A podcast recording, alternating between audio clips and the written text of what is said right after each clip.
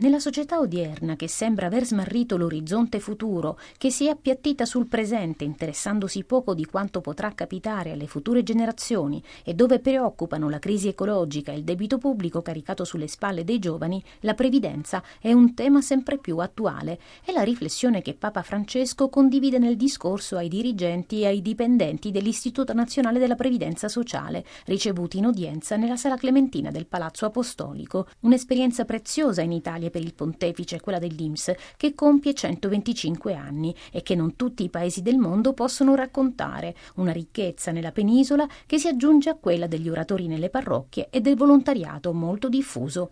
Francesco osserva che la previdenza è una forma di welfare che tiene insieme le diverse generazioni tra loro. La pensione di un lavoratore, infatti, si sostiene grazie agli anni di servizio prestati dallo stesso, ma anche sul fatto che qualcun altro, anche lavoratori stranieri che non hanno ancora la cittadinanza italiana, con la sua attività la sta pagando concretamente. Dunque, il presupposto perché la previdenza funzioni, fa notare il Papa, è il forte legame che deve esserci tra le generazioni, ma c'è anche da considerare il problema dell'inverno ritorno demografico. La mancanza del ricambio generazionale può mettere in difficoltà il sistema della previdenza, ragiona il pontefice. Anche la previdenza ci ricorda che tutto è connesso, tutto, e che siamo interdipendenti gli uni dagli altri. La vita sociale sta in piedi grazie a reti comunitarie solidali il bene comune passa attraverso il lavoro quotidiano di milioni di persone che condividono il principio del legame solidale tra lavoratori. Perché la previdenza possa essere all'altezza delle sfide di società che come quella italiana stanno invecchiando sempre più, Francesco lancia tre appelli e dice no al lavoro nero, no all'abuso del lavoro precario e sì al lavoro dignitoso. Il lavoro nero, infatti, non permette alle famiglie di contribuire e accedere secondo giustizia al sistema pensionistico. Inoltre, spiega il Papa, falsa il mercato del lavoro ed espone i lavoratori a forme di sfruttamento e di ingiustizia.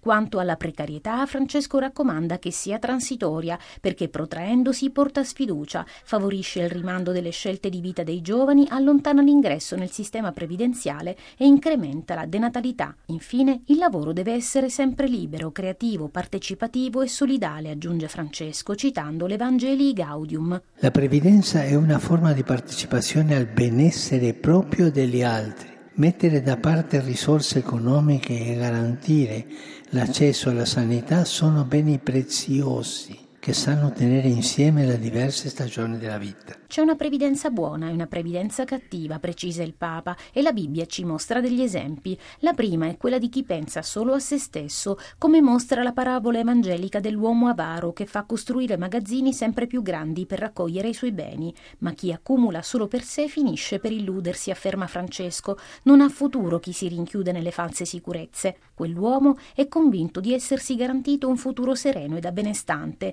e invece Dio gli dice che è giunta la sua ora, facendogli capire che non avrebbe goduto di quanto aveva preparato. Buona previdenza invece è quella del patriarca Giuseppe, chiarisce il Papa, che divenuto governatore d'Egitto si preoccupa di mettere da parte il grano negli anni dell'abbondanza per poter affrontare meglio il tempo della carestia. In pratica Giuseppe confida nella provvidenza di Dio e la riconosce e inoltre si mostra previdente per il bene del popolo, insomma sa guardare in avanti e si prende cura delle persone a lui affidate. Per il pontefice allora la vocazione dell'Inps è prendersi cura delle persone in futuro. Abbiamo bisogno di politici saggi guidati dal criterio della fraternità e che sanno fare discernimento tra stagione e stagione, evitando di sprecare le risorse quando ci sono e di lasciare le future generazioni in grave difficoltà. Terminando il suo discorso, Francesco ringrazia i dirigenti dell'Inps per il loro servizio a sostegno dei lavoratori e delle lavoratrici,